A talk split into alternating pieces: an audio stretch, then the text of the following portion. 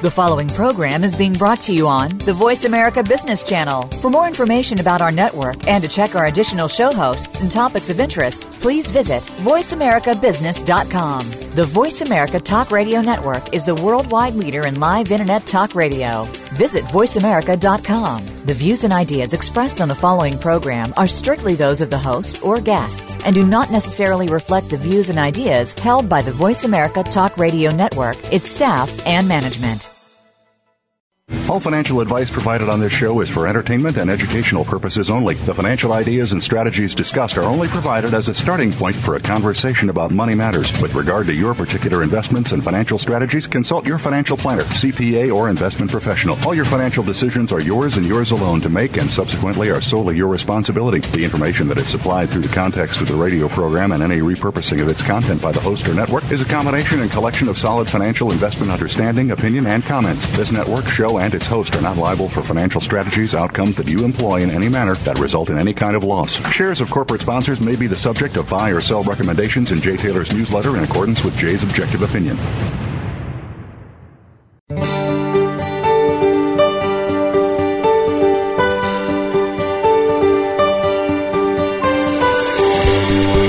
Welcome to Turning Hard Times into Good Times with your host, Jay Taylor. This hour will help investors fix issues and achieve personal gain. Now, here's your host, Jay Taylor.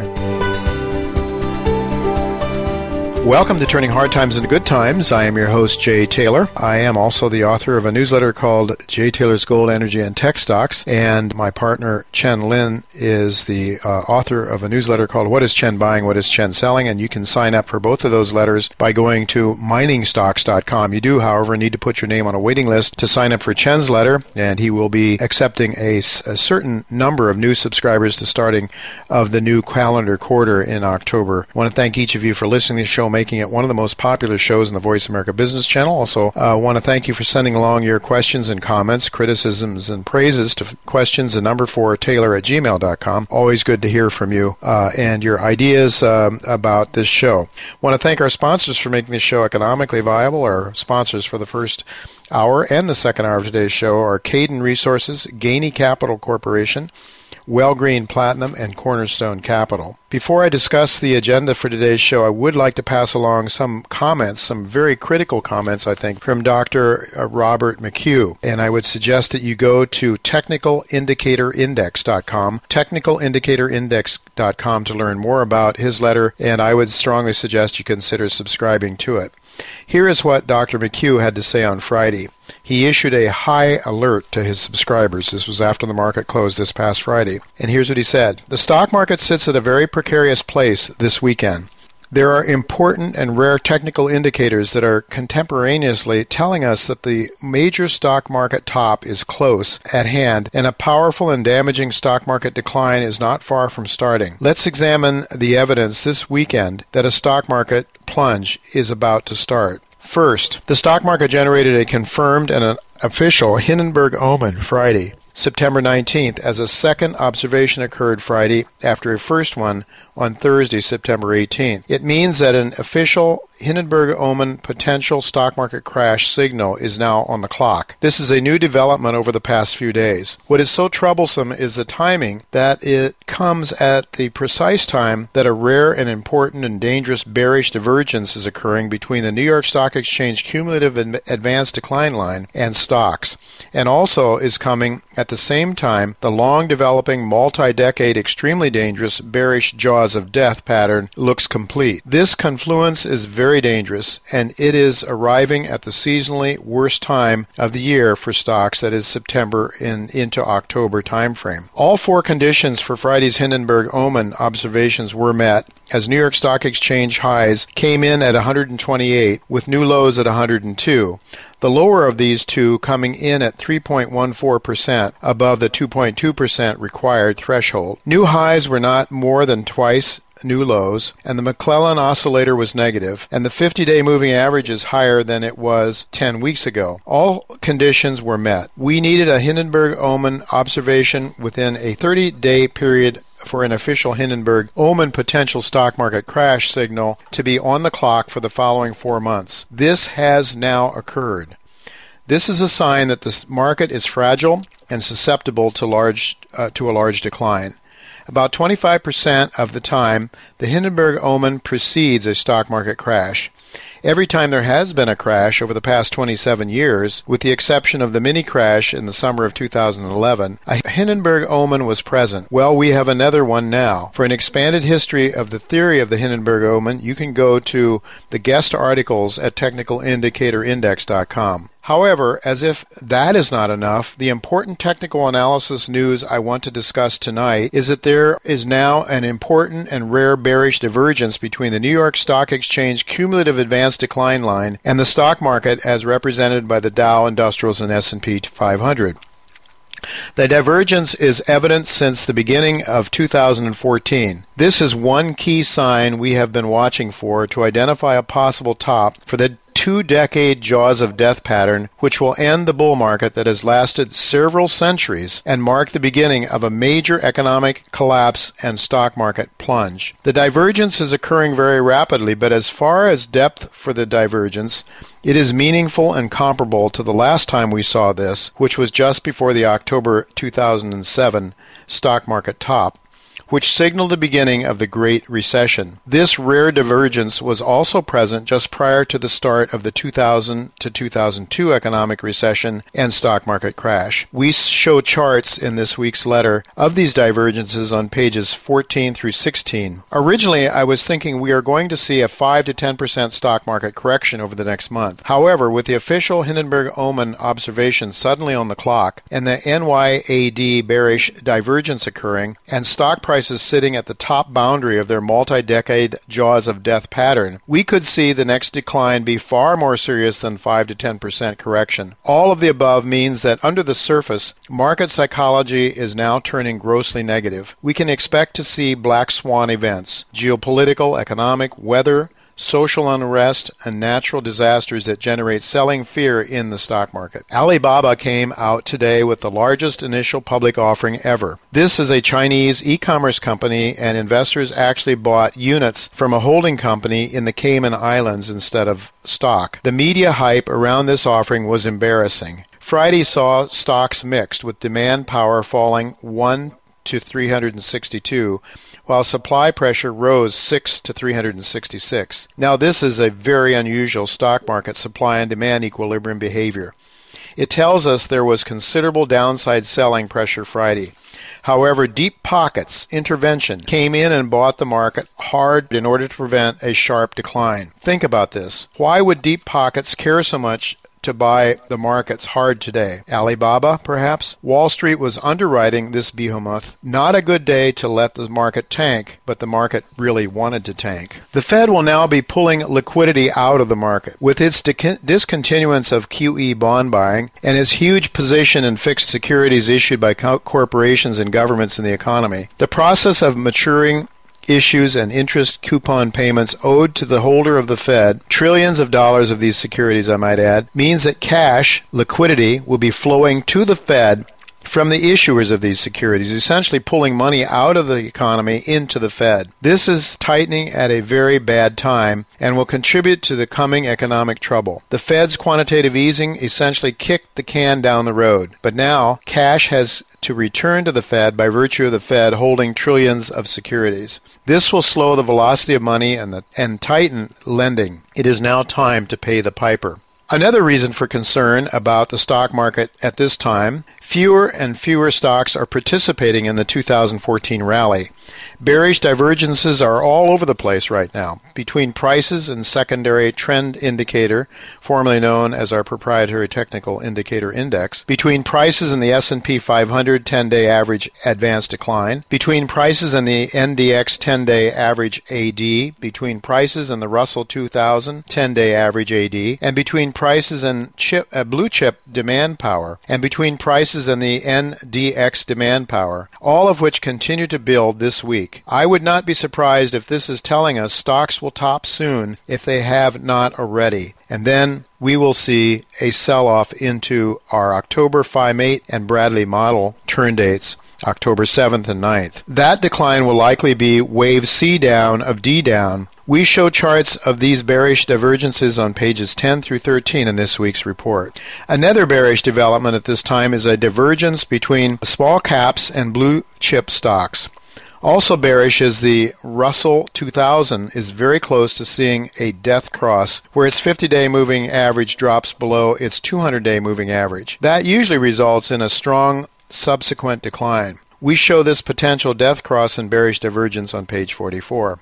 On Thursday, September 18th, the Consensus Bureau reported that housing starts fell 14.4% in August. While a topic for another day, I am predicting a housing crash is coming to the United States over the next coming years. There are a ton of reasons for this, which I will write about in the future newsletters. The factors I see occurring will make it almost impossible for the housing market to recover without a significant paradigm shift. Many of the reasons I see are hidden from the public view and media discussion. It is very bad. Then he does comment on gold, and he's He's of two minds in the short term in gold. He thinks that we may have seen the bottoms for gold and we could be heading up to 1350 before going down again, or he thinks we could be looking right now towards a 1100 to 1175 area in gold. Longer term, though, I might add that Dr. McHugh is very bullish on gold. Now let's get to the agenda for today's show. I've titled today's show Preserving Wealth in an Increasingly Anti Capitalist America. Eric Sprott and Rick Rule will return during the first hour, and uh, in fact, I'll be talking to him in just a couple of minutes after our first commercial break. I'll be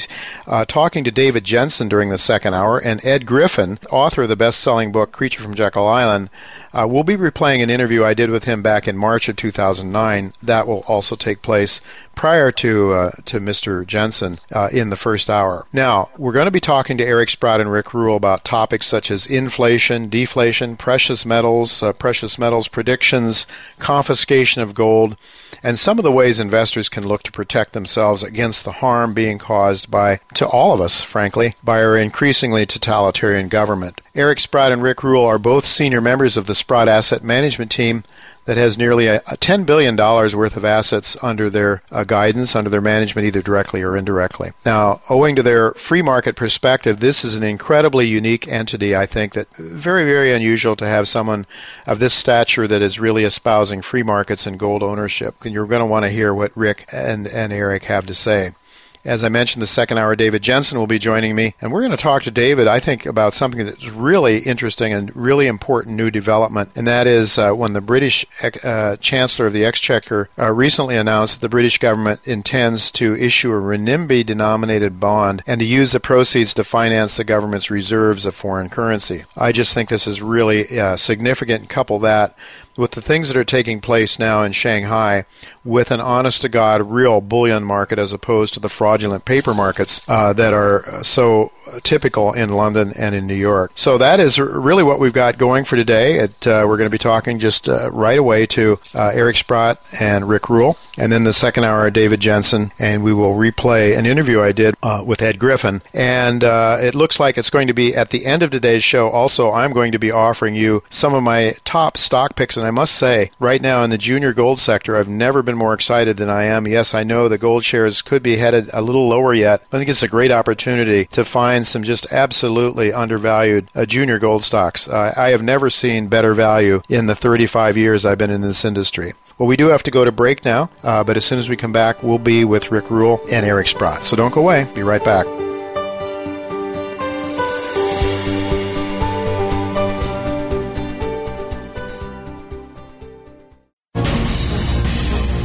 America Business Network, the bottom line in business. Cayden Resources is an advanced gold mining exploration company with two exceptional gold projects in Mexico. The company's flagship El Barqueño project represents the most valuable opportunity that an exploration company can have, which is the continuous discovery of high grade gold from surface in arguably the best mining jurisdiction in Mexico.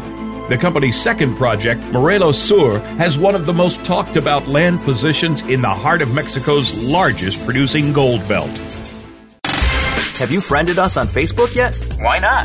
Just go to facebook.com forward slash voice America or search for the keywords voice America. Once you are part of our Facebook network, you'll receive daily messages about what's happening with our shows, this week's featured guests, and new happenings of the Voice America Talk Radio Network. And you can add your voice to the always active discussions on our wall. Just go to facebook.com forward slash voice America or search for Voice America. From the boardroom to you, Voice America Business Network.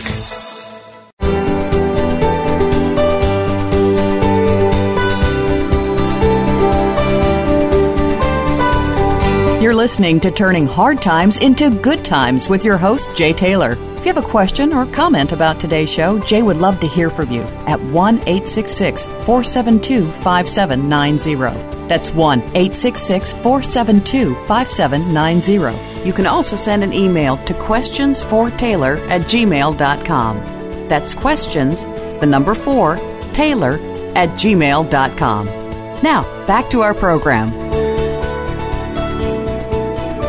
Welcome back to Turning Hard Times into Good Times. I'm your host, Jay Taylor. Well, we are really privileged to have not one, but two of the most savvy investors with us today. I'm talking about Eric Sprott and Rick Rule, both senior executives of Sprott Asset Management. Indeed, there is a very comprehensive team of professionals at Sprott Asset Management, and I would encourage my listeners to bookmark sprott.com.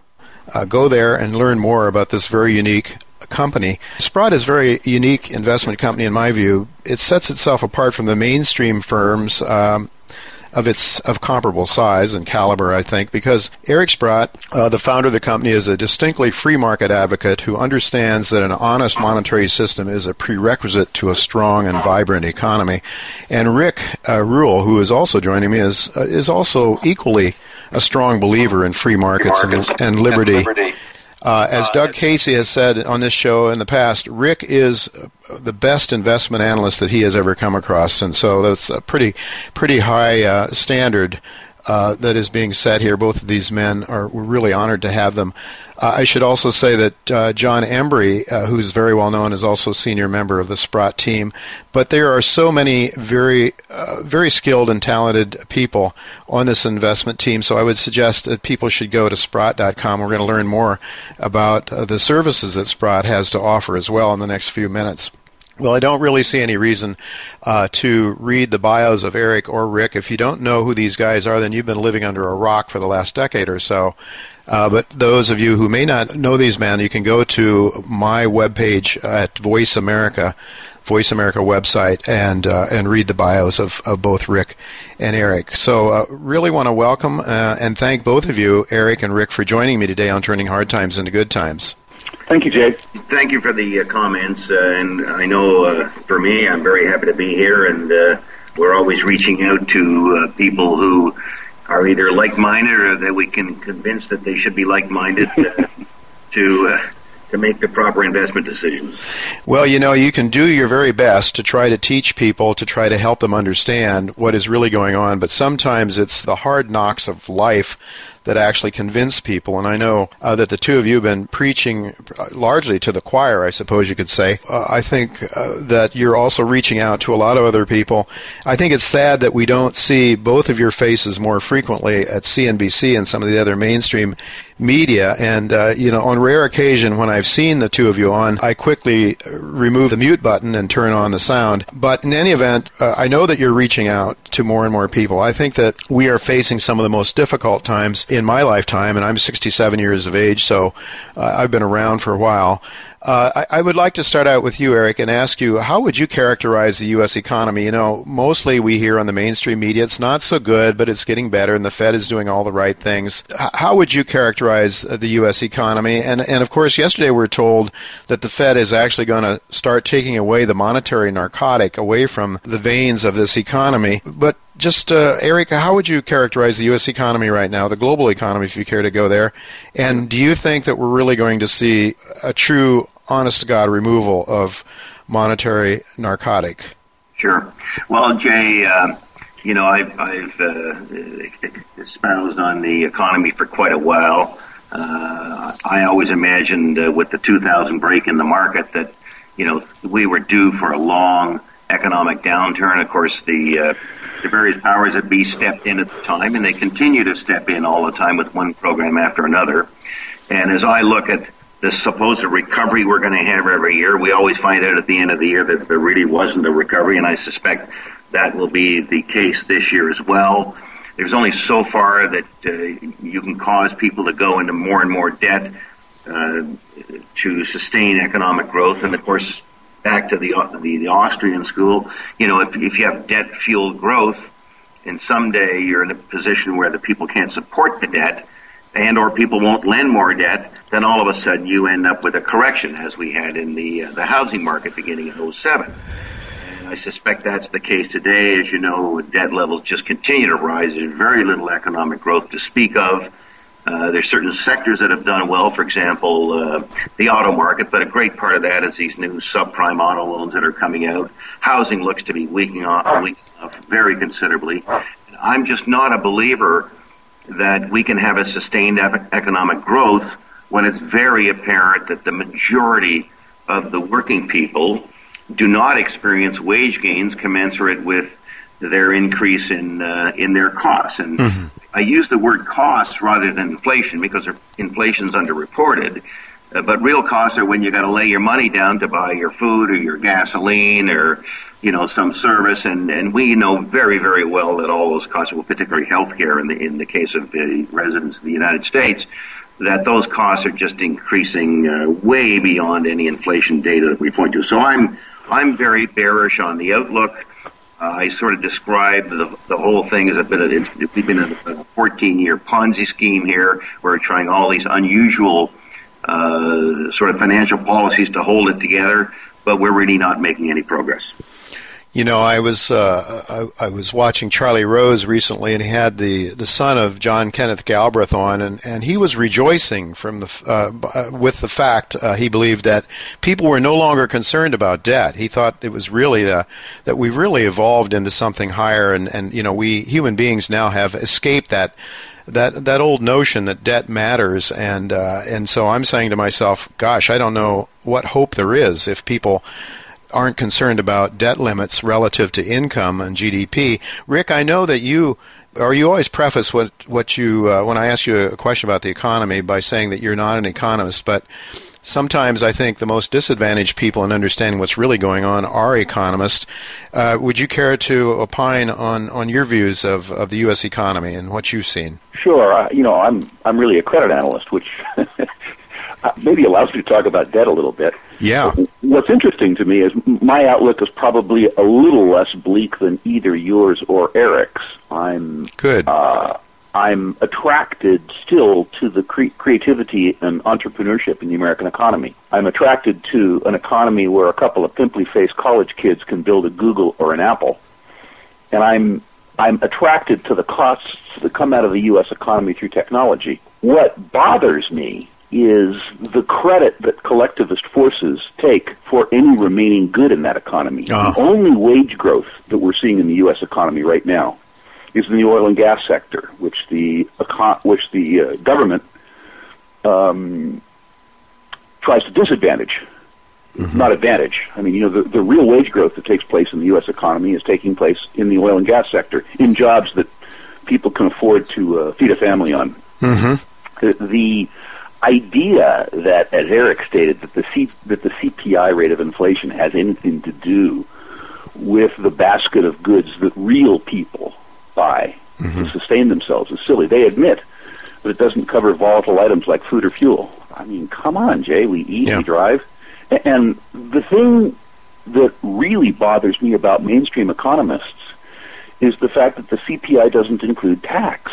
Mm. If I didn't have to pay the tax, I wouldn't complain so much about the index, Jay. Yeah. But, but, but the fa- but the fact is, I do, and, yeah. and I I, um, I guess you have my comment. The recovery that we see seems an odd recovery in that uh, what we're seeing is ag- you know increase in aggregate debt levels. Um, we are seeing, as Eric really you know pointed out, uh, a stall in workers' incomes a stall at best. I mean, people like Eric and I do fine. Uh, there's lots of cash in the system, so there's asset inflation, and you can borrow at stupidly low prices. But for real people, mm-hmm. um, it's it's problematic. It's it's problematic the the dying middle class for sure. Well, uh, both of you have mentioned inflation, and of course, the mainstream again, the mainstream economists that that we hear uh, that are in our face every day are suggesting that the real concern here is is deflation. I suspect what they're really talking about is, uh, you know, this without them even perhaps understanding it. What they're really talking about is the threat of this debt overload um, collapsing in effect, as we saw in 2008, 2009. But uh, I'd like to ask uh, Eric, you and and Rick what are you most concerned about? On the other hand, we have John Williams, who's who's worried about some sort of a hyperinflation, a Weimar Republic type type of event. Are both of these extremes? I mean, are, are we likely to see something in the middle, um, Eric, or, or, what are what are your thoughts? Well, Jay, it's a great question because uh, when you look at various places, like I look at Japan, and I just think, wow, what a what a basket case, you know, with all the interference in markets that goes on there. Uh, when you look at Europe, you realize that there's an economic decline going on. So now we try the new LTRO, and now we're going to get the the asset-backed securities uh, thing going, where the central bank will buy asset-backed securities, which again will be one of those situations where bank can bundle up a bunch of uh, not so good loans and, yeah. and, have a tranche that supposedly is AAA again. I mean, we're just going through the same old thing again. Mm. Um, I, as I say, I'm not a great believer in. Uh, the U.S. experiencing any great GDP growth uh, this year. So, you know, it, it's hard for me to uh, to get excited about what what we're all looking forward to, and uh, we keep passing the baton from one central bank to another to keep buying uh, financial instruments. And here we have the Fed, you know, winding down their purchases, and at the same time, you know, the ECB's upping them, and of course Japan had this massive increase in buying. And I just think there's this little game of merry-go-round going on here where different banks come in at different times to support the system, uh, because without their support, uh, I mean, it would be frightening if, if rates went higher. We've already seen, for example, uh, sort of the mini collapse in housing here in the U.S. just recently mm-hmm. because of a very small rise in rates. And we don't even want to contemplate what would happen if you actually had a 100 basis point or 200 basis point increase in, in interest rate. It would be devastating both for the individual uh, and for the government uh, for that matter. And, and referring to John Williams, as he says, I mean, the GAAP deficit every year is about $6 trillion. Yeah. This is a $17 trillion economy that lo- that overspends by a trillion a year at the federal government level, and, and they don't even include uh, most of the increase in um, unfunded liabilities. So you, you know as a mathematician where it's all going to end. Now I can't predict exactly when it's going to end, but you know the whole trend of the last 10 years is to keep denying people the promises ahead, and, and uh, I include uh, private pensions. Uh, uh, healthcare coverage. You can just see the whole deterioration going on because we lived in this world where we always thought GDP would grow four to six percent a year, and now, of course, now it hasn't happened for a long time, and of course, the obligations therefore can't be met. So uh, we find ourselves in a very difficult situation. Well, uh, Eric, do you think uh, that we will truly see a, a removal of the uh, of quantitative easing as the Fed is promising now, or do you think it could be an illusion? For example, some people are thinking that uh, that recently, uh, with the supposed quantitative easing, we've seen a recycling of dollars that were lent into uh, into Europe through Belgium, I believe it was. All of a sudden, Belgium had a huge number of U.S. treasuries, far more than it could ever afford to purchase itself on its books. Uh, so do, do, you? I mean, if if we're going to have a little bit of a problem, if we're going to have a problem, a big problem with a little bit of an increase in interest rates, how are they going to be able to pull this off? How are they going to be able to get back into some sort of market-driven um, allocation of capital uh, through interest rates? Well, as you know, Jay, I mean, I, I call them the central planners. I mean, they will try to do whatever it takes to try to keep it together. That's, I think, the bottom line of what we've been experiencing here for the last 14 years you know whether it was the home buyer credit or the the new home credit or whatever, uh, student loans, uh, food stamps, uh, some way of trying to keep the economy together. And um, if all of a sudden that rates back up, we've seen a little back up in rates in the U.S. lately, and or if there was some crisis in some European countries, you know, collectively these governments always make sure that there's never a credit event. Uh, we found out from Lehman when you had a liquidation exactly what could happen. And so far, I mean, anytime anybody has a problem, they're never caused to, to liquidate. So even the bank Espírito in uh, Portugal, uh, when they were in trouble, all of a sudden, you know, over the weekend, the, the government comes in and takes over because they don't want these sales of assets to impact the market. Mm-hmm. What happened when Lehman? So we've never had a liquidation right. ever since ever since Lehman because they won't allow it, and, and I guess they'll try to stay the course they'll try to stay the course. And I guess you know when getting back to this hyperinflation idea, the real threat uh, and the, these catalysts that would bring it about from John Williams' point of view is it would be a collapse in the value of the dollar. Uh, the dollar hegemony, if you will, uh, the the dollars uh, as the world's reserve currency, ability to con- continue to create infinite amounts of this currency unit uh, out of nothing, you know, that is really, it seems to me to be the advantage that the United States has had and has abused for so many decades. Well, we do have to go to commercial break now, but when we come back, I want to pick up on the theme of the dollar as the world's reserve currency uh, with Eric and with Rick and discuss the increasing unhappiness of the BRIC countries and what that might mean as a possible threat to the United States maintaining the privilege of owning the world's reserve currency. So don't go away. I'll be right back with Eric Rick Sprott and Rick Rule.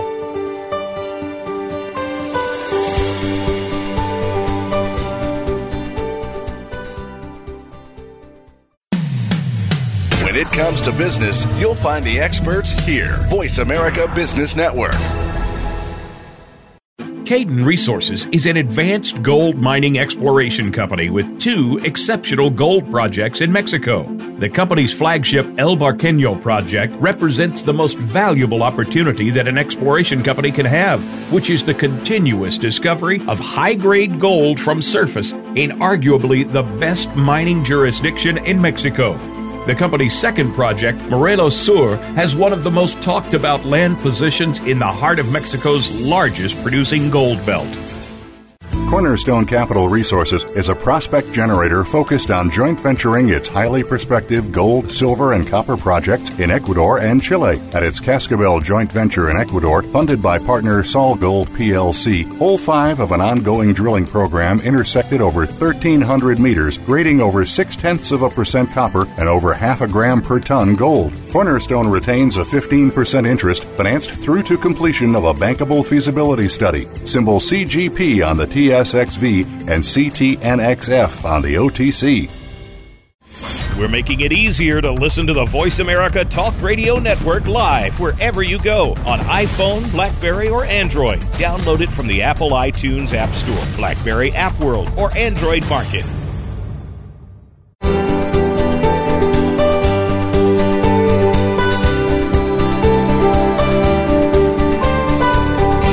Listening to Turning Hard Times into Good Times with your host, Jay Taylor. If you have a question or comment about today's show, Jay would love to hear from you at 1 866 472 5790. That's 1 866 472 5790. You can also send an email to questionsfortaylor at gmail.com. That's questions, the number 4, Taylor at gmail.com. Now, back to our program. Okay, we're back now with Eric Sprott and Rick Rule, picking up where we left off before the commercial break. We look at the BRIC countries that certainly they are not happy. They've not been happy about their their sense that they've not been given a fair shake in the world. The IMF, the World Bank, etc., have not given them as they're growing. Their economies are growing. They're becoming a much more actually producing things that are needed more than the West is. Notwithstanding what Eric, what Rick was saying about our oil and gas production, which is certainly a bright spot in our economy. But um, how is this? How is this going to play out, Eric? Are we going to see? Are, do you think the BRIC countries now, as they're trying to set up their own financial infrastructure to compete with uh, that of the Anglo-American Empire, do you, do you think that this is a real threat to the dollar? And if so, uh, what might that mean for for the future of the purchasing power of the dollar uh, sure. overall? Well, Jay, I, I would say that the best thing that ever happened to the dollar was the yen, the euro, and the pound. Maybe, you know, I mean, the yen is such a basket case, and the euros come under pressure here because all of a sudden this hope for a rec- recovery just aborted. And of course, in contrast, in contrast, the, the dollar ends up looking like it's it's the, the better of the currencies. Uh, I always take the view if I was sitting in China and I was the largest lender to the U.S., what would I be doing here? Would. I be believing the uh, the uh, the GAAP number, which is uh, six trillion a year, and if it's six trillion a year, do would I honestly think that is going to get legitimate money back, or am I going to get a default? or you know what is it that I'm going to get back, and I'd, I'd, certainly be doing something about it. And you can, as you've commented, you can see that the moves that China's made, that Russia's made, that Brazil's made, probably not so much India, but uh, there's definitely a move uh, away from the dollar here. So uh, I tend to agree with uh, John Williams that uh, ultimately people real, will realize that the emperor has no clothes, and all these currencies will come under extreme pressure. Uh, Rick, you've mentioned, and I know that you're a champion of the uh, of of the fracking industry, the oil and gas production. Uh, in spite of the fact of, that we have a growing statist imposition against our freedoms and liberties, as you pointed out, uh, the ingenuity of, of of individuals and free markets, to the extent they still exist, has really helped America to a great extent. Uh, how far do you do you think that we're in the in the first or second or third inning of of this play in the uh, natural gas and fracking, uh, or some other people, the critics of it, are saying that it could be very short lived. What what's your take on it? And if and to what extent will it continue to be a bright spot in the U.S. economy? Well, certainly from a technical point of view, it has a long way to go. Uh, two comments to that: it's very price sensitive. So, uh, ironically, if we had a reduction in demand and then a reduction in price, we could halt fracking right away. Mm-hmm. If they can hold the economy together at even today's anemic level, so that demand in the United States stays steady, um, they are talking about in the plays that are the most advanced, plays like the Eagle Ford, taking recoveries up from 7% of total contained reserves to 15% of total contained reserves. And they said at the uh, recent unconventional conference, which was held down in Houston, that the uh, the goal is to get to 30 or 34, 35 percent of contained reserves. If that's true, uh, where you're taking the most exploited uh, shale resource of the United States, and right now you're recovering seven percent of potential reserves, and you have the ability, ultimately, technically, to recover five times that amount. Mm-hmm. That would suggest that if the government uh, kept their nose out of the business uh, and if demand stayed strong, that we really truly are in the early innings mm-hmm. uh, in, in, terms of the shale business. Mm-hmm. Uh, there's a, a, lot of variability because there's local opposition to shale for one thing, the price of oil and gas, and remember also that the price of oil and gas works at this cost of capital, both this cost of equity and this yeah. cost of debt. Mm-hmm. And this cost of capital, in historic terms, is absolutely unprecedented in the oil and gas industry. If you return to a more normalized cost of capital, of course, uh, the, the total production costs, including the financing costs, soar. But I wanted to uh, I wanted to go back, if I may, to something that you and Eric were talking about, sure. where you were you know talking about the potential weakness in the dollar and a potential collapse.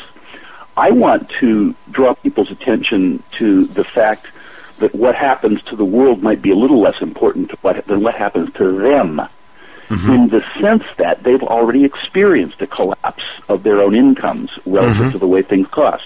I pointed out on your show last time that 30 years ago, uh, I used to stay at Motel Sixes because they cost yeah. six dollars. uh, when I drive past the Motel Six on my way to the Sprott offices in Carlsbad, California, the sign says uh, Motel Six, sixty nine dollars. Mm-hmm. Now, mm-hmm. either the utility of a room there has increased elevenfold, which is difficult, same square feet, probably same sheets, or the denominator has collapsed by 95%.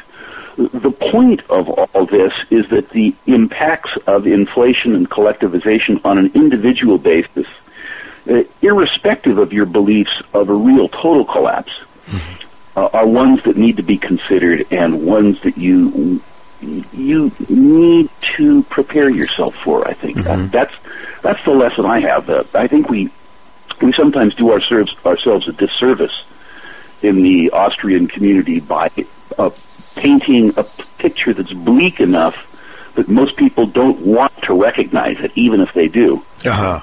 And, and if we explained away things like the dollar, uh, as Eric once said, the worst currency in the world except all of the others, uh, the oil and the currencies together as a trap, and the pernicious trap of negative compound earnings that we're experiencing. Uh, if we take that also in the context of Mr. Obama's statement uh, and several of the other big thinkers, that we don't have to worry so much about the debt because mostly we owe it to ourselves. Yeah. I feel like getting on the phone and saying, "No, boss, you owe it to me." Yeah, that's, that's right. not the same as we owe it to ourselves. Yeah. Sorry for that rant, but uh, it, No, I- I think. Absolutely correct. No, no question about it. Um, well, uh, l- let me ask you, Rick. Um, d- to what extent does Sprott uh, and the services that you provide there, are, do you cover the, the oil and gas industry, or do you have analysts on that uh, in that sector? We do. We have oh about a billion dollars, I guess, exposed to oil and gas uh, on our own behalf and on behalf of investors. We, in fact, recently have been attracted to the economics of the uh, Canadian unconventional plays so much that we're taking some of the oil and gas drilling risk on balance sheet. Uh, thus far, to very, very, very good effect. Mm-hmm. But you know, Sprott's, a, as you pointed out, a fairly unique organization Yes. in a world where our financial services competitors are trying to run billion dollar balance sheets with a dollar ninety eight in equity.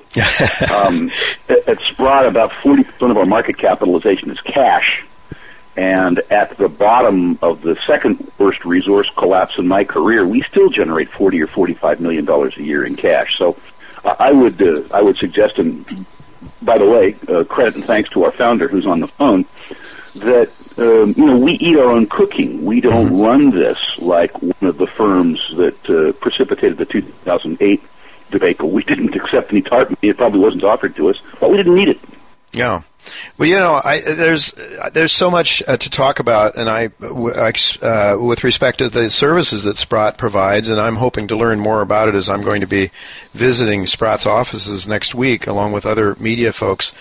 But uh, I'm wondering, uh, I would like to just tell our listeners that there's some great information that comes out. Uh, for example, I'm looking at a uh, at an article here written by Luke Gromen, who I know, uh, titled "Can the Petrodollar Survive Low Interest Rates?" Uh, and and this has to do, you know, with the whole notion of the dollar losing its purchasing power, and the Chinese and the BRIC nations, as we were saying, uh, really sort of giving up on the dollar and looking for an alternative. And, and we know, at least uh, we were being told, that the Chinese have been uh, building up their gold reserves to a huge extent and their silver reserves as well. It really looks to me as if we, is that uh, Mr. Gromen may be onto something here in terms of the petrodollar turning into um, a petro gold system. Uh, Eric, would you care to opine on that? Well, I, you know, I could, I could make the same comment about, for example, Saudi Arabia that I made about China, Yeah. where, where you have invested, most of your surplus funds are invested in um, uh, U.S. Treasuries. Uh, if you believe some of the data that uh, um, John Williams talks about, or myself, or many other people, I mean, you just realize that there's there's no hope that uh, that that debt and those services can be paid off. So when if you take a longer term view rather than, you know, what did the interest rates do today or, Mhm. or whatever, you'd think that, you know, they shift uh, out of um, fiat backed pieces of paper to uh, real things should be uh, very sustainable. So, I mean, if I was in Saudi Arabia, that's what I'd be advising, advising them to do. If I was in China, I'd be advising, that's what I'd be advising them to do. So, it, you just know it has to play out. It's like, you know, I look at a great analogy between Detroit and the U.S. government. We all knew 10 years ago that Detroit was broke and 9 and 8 and 7. And then finally, they announced they were broke. But the die was cast a long time ago because the obligations kept going up and everyone kept ignoring them. But someday the rubber does meet the road here. And Mhm. if I was a, an international investor and I'm looking around, uh, and I, I had to make a choice between uh, physical assets and paper assets, I'd certainly be making the choice to own physical assets rather than paper assets. Yeah, and I would uh, mention to my listeners as another great article, actually a very short interview, Eric, that you did that's posted and passed along to people who subscribe to your service. It's uh, an interview that says, uh, "Get your money out of banks and into something tangible." So clearly, petroleum assets, uh, I suppose, real estate, uh, gold and silver. Those are the kinds of things you want to exchange what are increasingly worthless units of currency into. And certainly, if the Chinese are doing that and the Russians and the BRIC countries are, are doing it, uh, it might be something that Americans should also uh, take to heart. Eric, I noticed in that article or that interview that you did that you're suggesting that you have something like 70 or 80 percent of your portfolio in precious metals. Uh, I would like to ask you if um, how is that sort of divided? And you don't have to be specific about it, but I'm, I'm guessing that's not all in the physical. You probably included in that number your uh, your investments in the mining shares as well. And, and uh, yes, am I correct in that assumption? Yes, Jay, that's correct. That I invest in our own funds, our silver equity fund, our gold precious metal fund. I have a big investment in our energy fund. Uh, I own lots of physical gold and silver. Uh, I couldn't even tell you what the breakdown was. All yeah.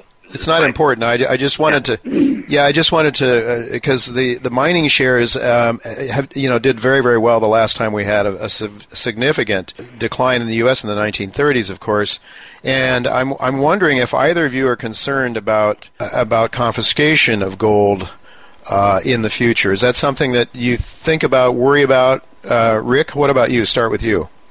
Um, I think there are other ways for them to steal that are easier. Um, they can increase taxes and fees. They can continue to punish savers with artificially low interest rates.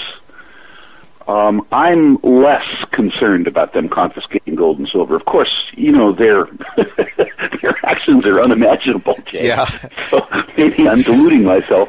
Yeah. I just look at I just look at how uh, among ordinary Americans the actions that Congress has taken to steal uh, from are so popular that I don't think they need to confiscate precious yeah. metals. Mm-hmm. Uh, I don't. I don't think that precious metals, in the context of investable assets in the United States, yet uh, merit a comma. I think that's going to change, and I think it'll be fairly interesting when it does. But I suspect that they'll continue to find more palatable ways to steal, rather than doing things like confiscating gold and silver, or, by the way, this is a concern of many of my clients, confiscating your IRAs. I don't think that'll happen.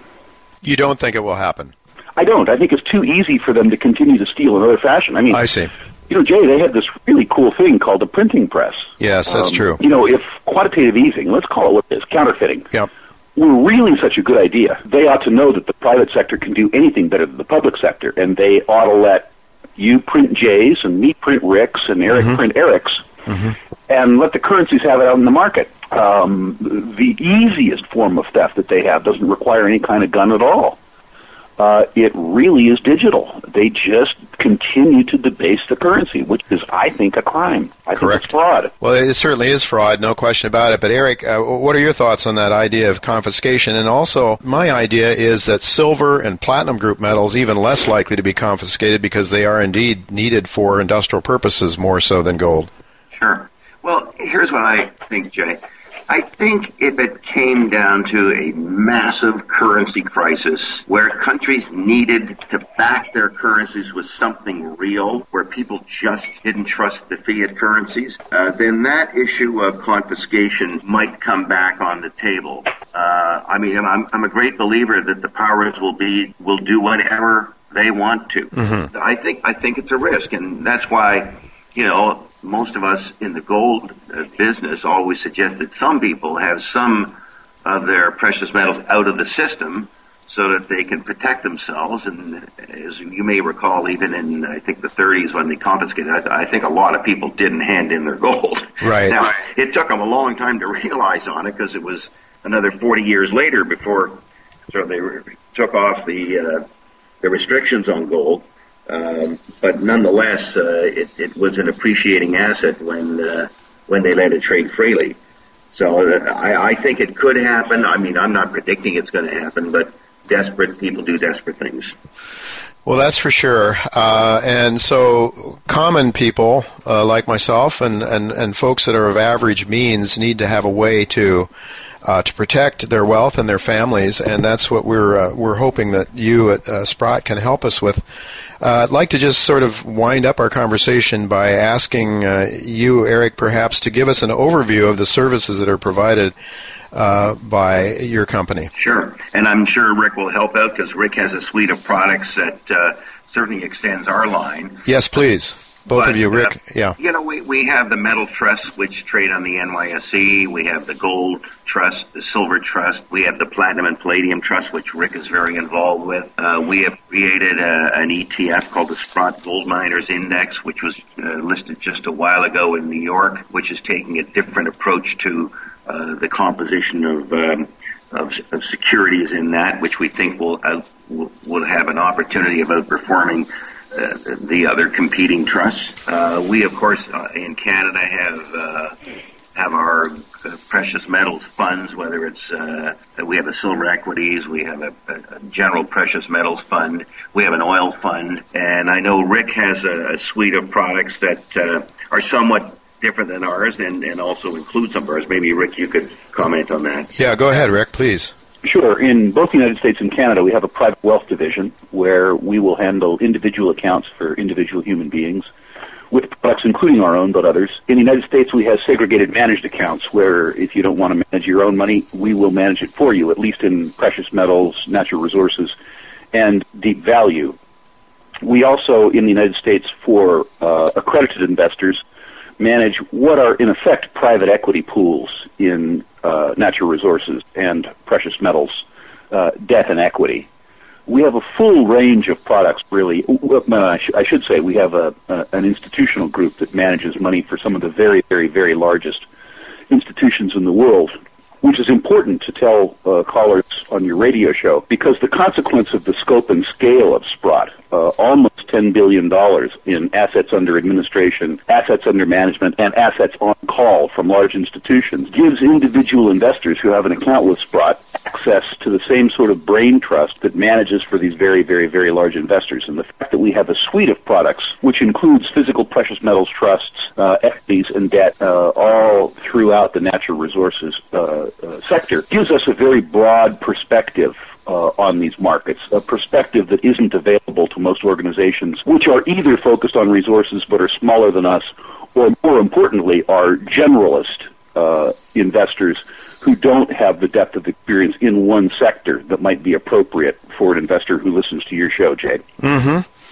Well, I think it's it's really fabulous, and I, I must confess that I haven't been uh, I haven't kept up uh, up to date with all that's going on at Sprott. I do look forward to meeting both of you next week in Toronto and and uh, uh your team of people that you have there. Uh, it is really a very impressive group of people uh, and talented professionals that you have on staff there. And I tell my listeners again, it's uh, Sprott, S-P-R-O-T-T dot com go there to learn more about the uh, about all the services that are provided, and I hope to be talking more about those uh, on my, on this show uh, going forward into the future. Before I let both of you go, though, I'd like to just get uh, one last question in, if I could, concerning the precious metals. Uh, Rick, I think you've gone on record uh, recently on this show saying that you, by far, prefer platinum and palladium. is that correct still? Yes, it is. Um, I I own personally relatively large amounts of gold and silver, and of course, my life is leveraged to precious metals through my involvement in Sprott. But the well, I shouldn't say that. The aggregate amount of gold and silver I have is larger than the amount of platinum and palladium. But sure. The truth is that the, my recent purchases, my re- purchases over the last year and a half, have been driven by platinum and palladium simply because of supply and demand fundamentals. I don't know where the platinum is going to come from to keep the skies from getting smoggy through catalytic conversion. Yeah. Yes, and uh, Eric, I know you've been bigger on silver than gold in the past. Is that still true? You've been uh, more bullish on silver than gold? Well, Jay, it is, and that's because I, I tend to focus on gold and silver uh, whereas Rick, of course, has taken up the uh, uh, sort of the standard uh, standard bearer for uh, platinum and palladium, and I totally agree with what Rick says. I I, I keep wondering, you know, whether Mr. Putin someday comes out and says we're not going to export any platinum and palladium, and could all hell break loose. But, you know, we're pushing him pretty hard here, and I'm not predicting that he'll do it, but he certainly has some cards to play. And I, I've liked silver simply because I, I think at a ratio in price of 66 to 1, it's totally ridiculous.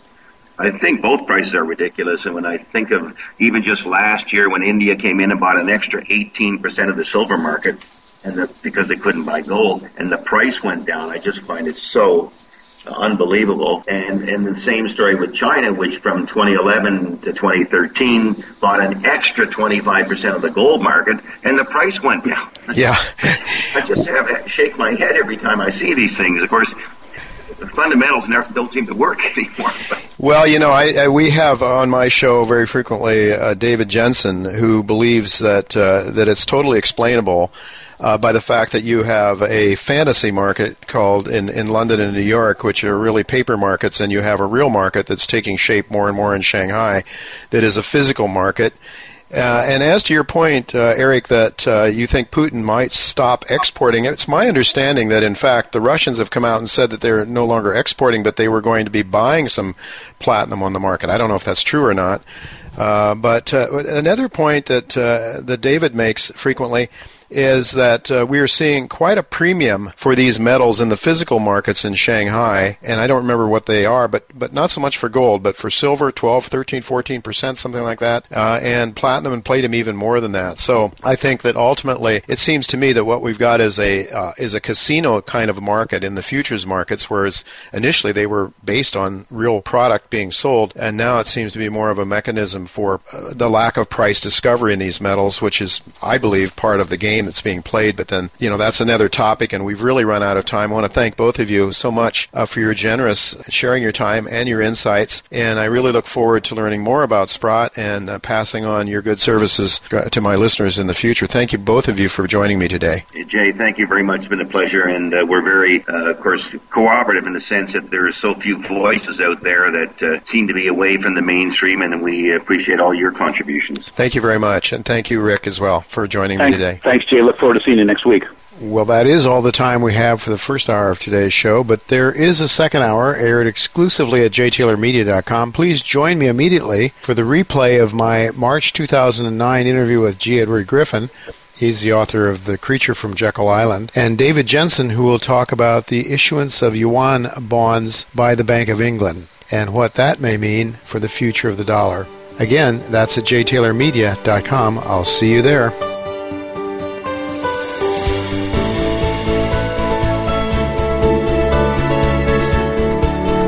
Thank you again for listening to Turning Hard Times into Good Times with Jay Taylor. Please join us again next Tuesday at noon Pacific Time, 3 p.m. Eastern Time on the Voice America Business Channel.